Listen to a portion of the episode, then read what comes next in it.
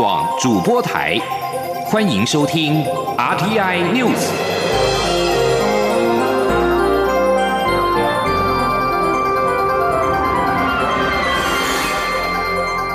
听众朋友您好，欢迎收听这节央广主播台提供给您的 RTI News，我是张顺祥。联合国国际原子能总署 IAEA 一号表示。伊朗已经通知，将把在福尔多地下核设施提炼浓缩铀的纯度提高到百分之二十，以符合伊朗国会最近通过的法律规定。但这远超过二零一五年核子协议所设定的上限。IAEA 发言人表示，伊朗在去年的十二月三十一号所发出的信函当中，并没有提到展开行动的确切日期。俄罗斯驻 IAEA 大使乌里扬诺夫稍早也引述 IAEA 署长葛罗西提出的报告，在推特上面宣布伊朗的这个决定。为了报复美国的制裁，伊朗逐渐不再遵守核子协议的规定，拒绝限制其核子活动。根据在去年十一月公布国际原子能总署所提出的最新报告。伊朗已经把浓缩铀的纯度提高到百分之三点六七，但还没有超过协议所规定的百分之四点五的上限。同时，还是配合国际原子能总署的严格检查。美国总统川普在二零一八年五月宣布退出二零一五年伊朗核子协议，并且恢复对伊朗的制裁。将在元月二十号宣誓就职的拜登曾经表示。将挽救这项核子协议。他曾经说，美国将重新加入通称为“伊朗核子协议”的联合全面行动方案，避免伊朗取得核子武器。德国的外交部长马斯曾经表示，美国政府更迭代表这是获得进展的最后一扇窗，不应错失。美国参议院一号以超过三分之二的多数通过二零二一财政年度国防授权法案，推翻了川普总统的否决。这是即将卸任的川普担任美国总统近四年来第一次否决遭到推翻。川普对此痛批可悲。美国参议院罕见的在元旦集会，以八十一票对十三票通过了国防授权法案。这个票数足以推翻川普的否决。川普过去动用了八次否决，但都没有遭到推翻。美国美国的国会两院先后通过二零二一年财政年度国防授权法案，在去年的十二月二十三号遭到川普否决，退回到国会重新表决。众议院在十二月二十八号以三百二十二票赞成、八十七票反对，再一次通过法案；而参议院则是在一号同样以超过三分之二的绝对多数通过，川普的否决正式遭到推翻。总额七千四百亿美元的国防授权法，涵盖了所有国防事务。包括了采购多少军舰，到军人的薪资，以及如何处理区域的政治威胁等。在参议院推翻否决之后，川普在一号推文说：“可悲。”美国国会预定六号认证获得最多选举人票的拜登当选下任总统。但两名共和党籍的联邦众议员告诉美国有线电视新闻网 CNN，当天预料至少会有一百四十名的共和党籍众议员反对选举人团的投票结果。报道表示，若要挑战美国国会的认证选举人票程序，至少需有一名众议员和一名参议员提出反对，代表。密苏里州的共和党联邦参议员霍利十二月三十号已经表示将提出反对，这将迫使参众两院议员必须要表决是否接受拜登胜选的结果。目前已经有超过十二名共和党众议员公开的表示，当天会投下反对票。此外，有八名宾州共和党籍的联邦众议员，三十一号也已经发表联合声明，宣布有意要加入反对的行列。另外，有若干共和党籍的新科众议员也表示将会反对认证拜登的当选。不过，CNN 表示，美国总统川普的盟友要改变他败选的结果，成功的几率几乎为零。由于联邦众议院由民主党占多数的席次，因此共和党籍的议员对总统当选人认证程序提出异议，只能够让胜选的拜登延后几个小时确定当选。新闻焦点回到台湾，新版的外来人口统一证号比照国民身份证字号编码改版，在今天换发，保留第一个英文字作为地区别，第二码是性别，八代表男性，九代表女性。国发会表示，为让外国人将台湾视为第二个家。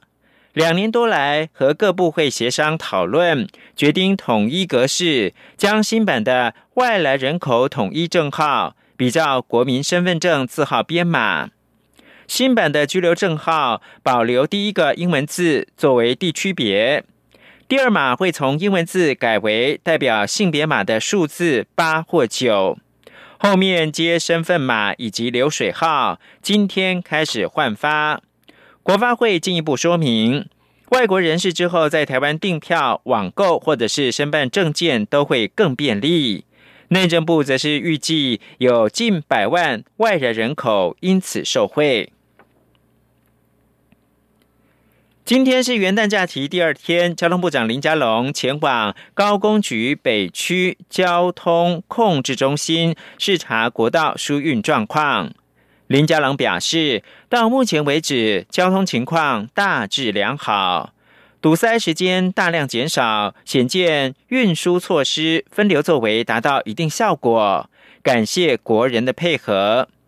但这些都是治标的方法，长期还是要思考如何打通路网瓶颈路段，改善大众运输。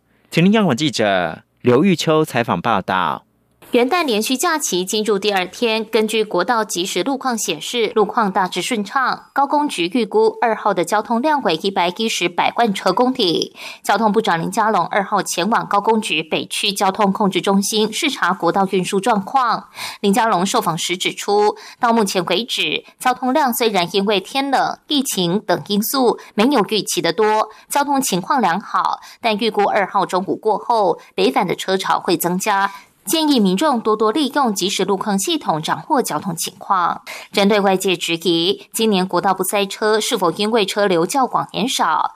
林佳龙表示，从去年端午连假的经验过后，交通部开始运用大数据分析，做了检讨与精进，在交通瓶颈的路段采取匝道移控管制或是封闭等措施，效果很好。再加上推出搭乘公共运输与共乘等优惠，也相当有助于疏解尖峰时间的堵塞情况。林佳龙说：“今年元旦连假整体的交通量仍成长，不过堵塞的时间减少，大约两小时内就能疏解掉。显见疏运措施分流的作为有一定的效果，感谢国人的配合。但交通部仍会持续打通路网瓶颈，让分流的效果更好。疏运的呃作为，好，我们也不断的在呃精进。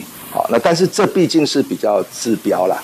好，长期来讲。”好，就是怎么样能够打通一些路网，好的一些瓶颈路段，好，然后能够提供更方便的大众运输，好，这样来呃或替代道路，啊，能够有更大的一个啊分流的效果。至于新北市开启人潮监控仪表板，发现古来的人潮众多。外界也关注交通部有预估人潮监控是否之后也会重启。林佳龙对此表示，目前监控以一九六八高速公路车潮为主，还有搭配幸福公路 App。他认为特定地点人潮仅是短程出游，并不是长程返乡或是远距离移动的拥塞，会交由地方政府做好交通维持计划。林佳龙也以歌手张惠妹在台东举办跨年演唱会为例，他强调交通部协助地方政府做好。疏运，随时监控现场人潮和车潮，发现很快就疏散了，这是很好的例子。他呼吁地方政府对于地方特定景点的堵塞，务必在现场做好交通指挥和配套疏运作为。中广电台记者刘秋采访报道。新北市长侯友谊今天视察泰山公有零售市场，了解摊商猪肉标示的状况。侯友谊表示，全新北市有三千八百二十八个猪肉摊，新北市府将逐一查核，确认摊商都标示原产地，预计三个月内查核完毕。侯友谊也感谢摊商愿意自主登录食材，标示猪肉含不含来猪。请听记者王维婷报道。含莱克多巴胺的猪肉正式进口台湾。新北市长侯友谊视察购物中心无来美食示范区后，二号一大早又到泰山公有零售市场视察猪肉摊商标示情况。侯友谊逐一走访各摊商，问候贩卖猪肉和相关产品的摊商，也询问摊商标示的情况。只见到猪肉摊上挂满了农委会台湾猪、新北市不含来记的标章，摊商也清楚标示猪肉原产地。侯友谊表示，泰山公有零售市场六十六摊猪肉摊已经全部标示原产地，有些摊商愿意自主标示是否含有来记，更上网登录食材，他非常感谢。侯友谊表示，全新北三千八百二十八摊猪肉摊，市府将逐一查核，预计三个月查核完毕，确保市场摊商清楚标示猪肉原产地。侯友谊说，尤其很多的摊商。自指标示写着含莱克多巴胺或是不来，甚至把外国的进口商也标示出来。那新北市有三千八百二十八摊，我们都会逐一来做查核。到今天已经查核五百摊，我们在三个月里面一定把三千八百二十八摊全部查核完毕，让民众了解所有的摊商都会把原产地标示出来。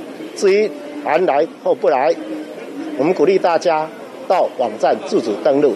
在来猪正式进口后，传出有使用台湾猪的便当店要涨价。侯友谊表示，一般的物价波动可以理解，但是若有摊商趁来猪进口后哄抬物价，他会请新北消保官掌握情况，绝不宽待。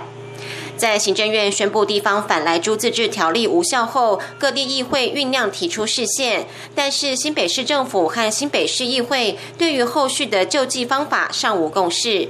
对此，侯友谊表示，相信新北市议会为了民众的健康，会积极面对提出视线，而新北市政府该做的也一定会去做。中央广播电台记者王威婷采访报道。中央流行疫情指挥中心上午宣布新增六例 COVID-19 的境外移入病例，下午两点会召开记者会说明。而台湾累积的病例数达到了八百零八例。而在美国，约翰霍普金斯大学一号表示，美国 COVID-19 确诊通报突破了两千万例，三十四万六千四百零八人染疫丧生。单单在十二月三十号，全美有超过三千九百人因为感染 COVID-19 而死亡，创下了单日新高。专家认为，这还不是最坏的情况。在耶诞和新年假期聚会结束之后，医疗人员恐怕将面临另外一波的疫情高峰，将出现更多确诊和死亡的病例。美国已经展开大规模 COVID-19 疫苗接种计划，目前已经有近两百八十万人接种过第一剂，但这个数字远低于川普政府之前所承诺，在二零二零年底前将会有两千万人获得接种目标。最后关注的是，中国外交部长王毅在今天的公布一项访谈里面表示。中国跟美国的关系已经来到新的十字路口，在经过一段前所未有的困境之后，可以回到正轨。以上新闻由张顺祥编辑播报，这里是中央广播电台。我是指挥中心医疗应变组副组长罗义军。居家检疫或隔离期间不能出门，如果出现发烧、咳嗽等呼吸道症状，请与卫生局联系，并依指示就医。如非紧急医疗需求，则请于居家隔离或检疫解除后再看诊。所有入境人士一律都要居家检疫十四天，不可以离开住所。违反规定，最高可处一百万元，并取消领取防疫补偿金资格。有政府。